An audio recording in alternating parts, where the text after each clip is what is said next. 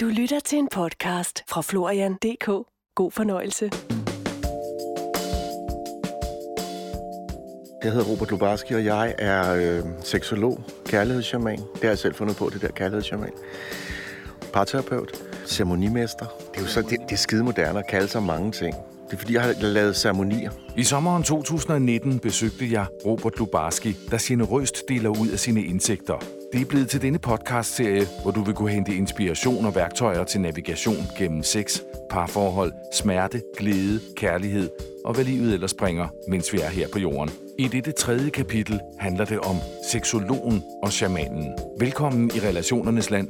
Jeg hedder Florian Fastina. Jeg laver terapi, hvor folk kommer enkeltpersoner, eller også har jeg parterapi. Så kommer de både til Camilla og jeg, fordi det er fedest at være en mand og en kvinde, når man har mænd og kvinder. Så laver vi de fedeste. Hvis jeg skulle til en workshop, så ville jeg faktisk til vores workshop, hvis jeg var par. For det er så magisk, hvad der sker der. Og det... Jeg tror ikke, det er, fordi vi er specielt geniale. Jeg tror, det er, fordi vi åbner op, vores hjerter op, og så er vi mand og kvinde.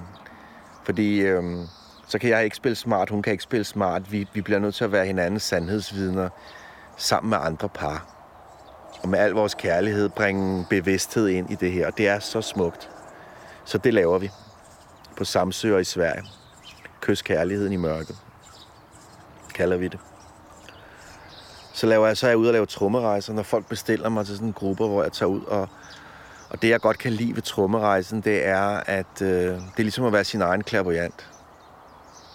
Man får svar på det, man gerne vil inde i sig selv. Og det er et af de ældste værktøjer i verden. Trommen er helt tilbage fra, jeg ved ikke. Vi havde en sten i hånden nærmest, slå en rytme, som minder os om livets rytme bag om det hele, den vi nogle gange glemmer. Altså ligesom fuglen, vi kan høre nu, ikke? Jeg tror, det er Eckhart Tolle, der har sagt det. Det der med, at fuglen tænker ikke over, hvor den skal flyve hen. Den sidder ikke og overvejer, skal den flyve til den ene kvist eller den anden kvist. Den flyver, fordi livet flyver igennem den. Og det har vi ikke nogle gange glemt som mennesker. At lade livet flyve igennem os. Vi behøver ikke regne det ud. Vi behøver bare være opmærksom, lyttende, til stede. Så det kan trommerejsen. Jeg tror, livet viste mig, at jeg skulle være seksolog. Fordi når jeg tænker på det, så har sex altid interesseret mig, men det tror jeg nu mange kan sige. Men jeg har fandme lavet mange skøre ting inden for det område. Og så tror jeg, at der skete det, at jeg jo på et tidspunkt fandt ud af, at nu vil jeg lave fjernsyn. Og det har altid været sådan i mit liv, at hvis jeg ville noget, så er jeg bare gået ind og banket på, og så har jeg fået et job. Så jeg ville gerne lave fjernsyn, så jeg gik til Nordisk Film og sagde, at jeg ville gerne lave rulletrapper, og så sagde de, har du lavet det før?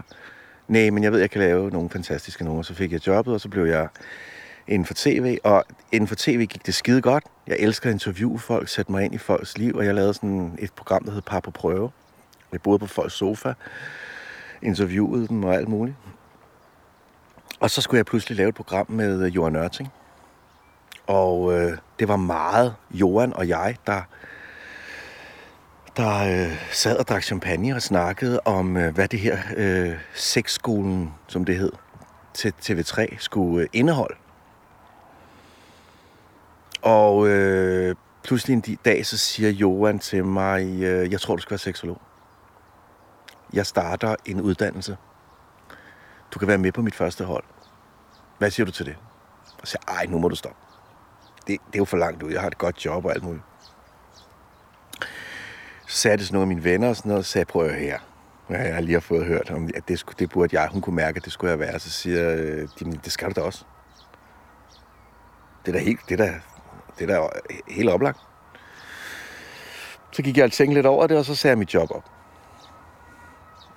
Så blev jeg fattig. Men så begyndte jeg som seksolog. Og så startede rejsen simpelthen. Seksolog, terapeut og... Ja, så kørte det derfra. Det, der blot bare skete, det var, at jeg sad og hørte mig selv give folk gode råd. Jeg kendte en masse gode råd, og selvfølgelig en masse indsigt i seksualitet på alle mulige måder, og var god til at tale om det. Det er jo noget af det fornemmeste, man kan gøre som seksolog, det er at ture i talesæt de her ting, som kan være så svære at tale om. Men jeg manglede noget dybde. Jeg tænkte, det kan jo ikke bare være at handle om, at så har man mistet gnisten, og så skal man finde på nogle øvelser, eller gøre et eller andet. Lidt ligesom, jeg har talt lidt om det der med, at der er bare noget, der mangler.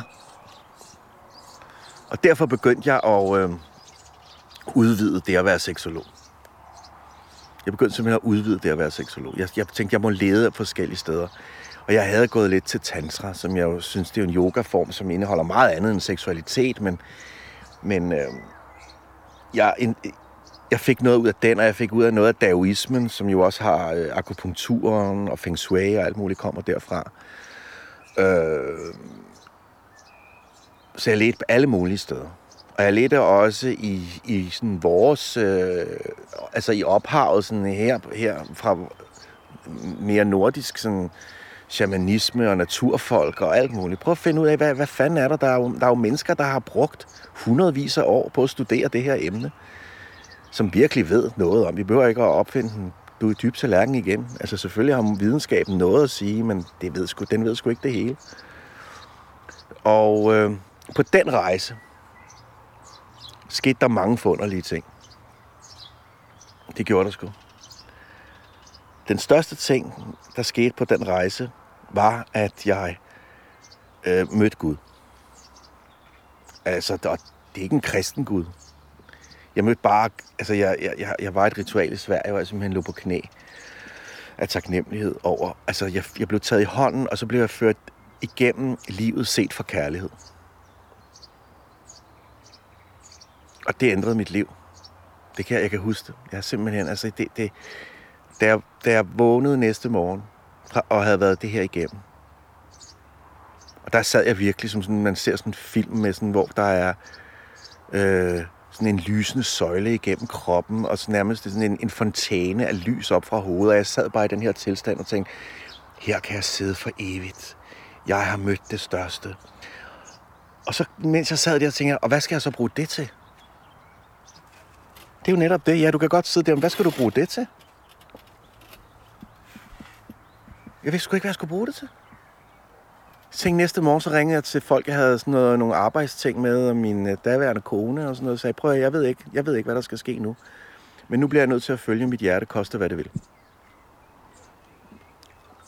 Og så startede der den rejse, som jeg så stadig er i gang på nu, fordi så at begynde at følge sit hjerte, så skælver hele verden. Så kan du godt være sikker på, hvis du gør det, og du kan jo bare... Det kan jo sige til hvem som helst, prøv nu, fra det her øjeblik. Og der er jo ingen, der kan gøre det 100%, men prøv bare at være sand over for dit hjerte. Kæft, der er nogle ting, der falder fra hinanden.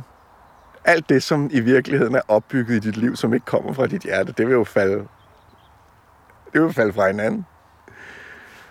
Alle dine idéer om dig selv og... image, som du måske har bygget op, alt muligt begynder at falde fra hinanden lige så stille. Ikke på én gang, men det gnaver sig lige så stille ind. Og derfor fandt jeg ud af, at hvad kalder jeg det her? Og jeg vidste sgu ikke, hvad jeg skulle kalde det, men jeg havde blevet slået ned, da jeg var teenager på Femøren, hvor jeg gik en tur med min hund. Og så kom der nogle knallertbøller, og de var meget yngre end mig. Der var jeg måske... Jeg kan ikke huske, om jeg var 19, og de var måske 17 eller sådan noget. Sparket ud efter min hund, og så blev jeg... Så fik jeg sgu lyst til at knalde en af dem en. Og jeg er slet ikke vold, jeg har aldrig gjort det, men det skulle jeg skulle aldrig nogensinde have langet ud efter en af dem. Fordi jeg blev virkelig tæsket. Og der kom min moster, og min moster, hun er heksen i familien, og hun har blevet fået overført en gammel hawaiiansk shamanismeform, som hedder Ho'oponopono. Og hun har fået den leveret sådan helt fra hende, der ligesom kom. Så hun er meget stolt omkring det, og hun kommer og healer mig. Og den indeholder jo alle mulige ting. Og det lærer jeg jo som teenager, det her. Så det sidder i mit system. Og jeg tror, med det og alt muligt andet, Jeg har også lavet noget radio på Radiolotus, hvor jeg interesserede mig for at have interviews med spirituelle mennesker. Sådan, så det har jo hele tiden ligget i korten. Jeg tror, når jeg fik den her oplevelse og mødte Gud, så fandt jeg ud af, der findes to slags shamaner i den gamle Polynesien. Der findes krigershamaner, og så findes der eventyrsshamaner. Krigershamanerne, det er dem, som der kan hjælpe i forhold til krig og sådan noget. Jeg kan godt være, at jeg siger dem forkert. Men jeg ved i hvert fald, at eventyrshamanerne, det er dem, der kunne stille sig op mellem to krigende parter. Og så tage nogle sjove hatte på, eller whatever de nu gjorde, og så stoppe krigen, og så ligesom sige, hallo, er I klar over, hvem I er? Og så begynder de sådan at sige, haha, dem derovre, og dem derovre, eller hvordan de nu gjorde det. Og så fik de i virkeligheden, så tog de brøden af en masse ting, fordi lige pludselig så kunne de se, hvorfor nogle bøvhoveder de begge parter var, og så kunne der ligesom ikke være noget at skændes om. Og ud fra det, så tænker jeg tror, jeg er kærlighedsshaman. Fordi jeg skal gå min vej, koste hvad det vil. Og jeg kan mærke, at det gør ondt. Og en shaman, det betyder også at turde se i mørket. Så nu siger jeg ja til at gå ind i mørket. Og se, hvad der er derinde. Og det er så mærkeligt, hvordan livet hænger sammen. Alt hænger bare sammen. Jeg kunne pludselig se, at de mennesker, jeg kendte, også førte til den uddannelse, jeg skulle have helt automatisk. Så tror jeg, det er for os alle sammen, hvis vi åbner vores øjne. Det hele ligger lige til. Vi er jo plantet her som sjæle i det her liv. For at udføre den opgave, vi er her for. Og jeg har jo gået hos en troldmand i 16 år og lært at gå ind i mørket. Og det hele, det. Så det er, jeg er jo seksolog kærlighedsshaman, fordi jeg skal ind i smerten. Jeg kan huske, det skal jeg blive nødt til at fortælle dig, jeg sad ved et ritual, hvor jeg virkelig var, havde spist alle mulige planter og ting, som fik hele min organisme til at gå i du ved, aktion, og så sidder jeg foran et bål, og lige pludselig, så er det ikke mig, der sidder foran et bål, men så er det en shaman af en eller anden art.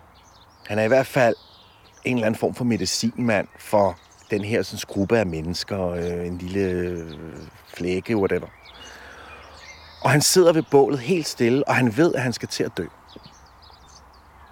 Han ved, at lige nu bag ham er hele hans tribe, eller hvad det er, de er ved at blive slagtet af nogen, de er i krig med. Og han ved, at det er omsonst at begynde at gøre modstand. Der er ikke noget at gøre. Så han sidder bare helt stille og kigger ind i bålet og venter bare på at dø. Og så det sidste, der sker med ham, da han får en økse i ryggen. Og det kan sagtens bare være en fortælling, jeg finder på.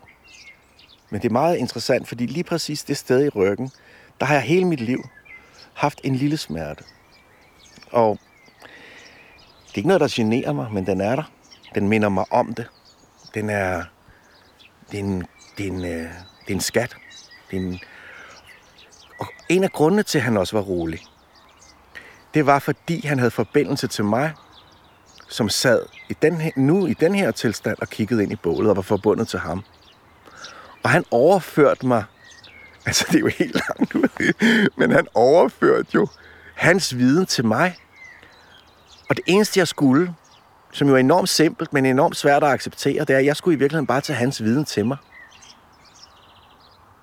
Fordi jeg var det allerede. Jeg skulle ikke gå på nogen skole, jeg skulle bare tage en tromme i min hånd, bruge de shamanistiske ting, jeg allerede vidste, og bare gøre det. Det var lidt svært for mig at acceptere. Så det har jeg prøvet kræfter med, og det har jeg så gjort, og det virker. Det virker, og det er som om, jeg bare ved det. Det er vildt, at det som menneske er så svært bare at gøre noget. Uden at vide, hvorfra du ved det. Ja. Fordi vi har det her hoved, der siger, så skal man have et diplom. Eller, jeg ved ikke. Jeg ved det bare. Det bliver fortalt inde i mit hjerte, at det er sådan, det er. Så jeg var... Altså, og så har jeg jo lavet en sjov ting, som, fordi så er det jo, at det skulle manifesteres. Og den har jeg også faktisk brugt nogle gange, når jeg har holdt foredrag. Det er der noget, du synes, du er? Hvis der er noget, du synes, du er, så prøv at mærke efter, hvad du er. Og så prøv at skrive det på en lille seddel. Og så mærk, om du tør skrive det sådan helt præcis som det, du er. Så tør du give den hele armen. Whatever. Magisk radiovært, for eksempel. Ej, det er for meget. Jeg må ikke kalde mig magisk. Nej, må du ikke det? Jeg ved ikke rigtigt.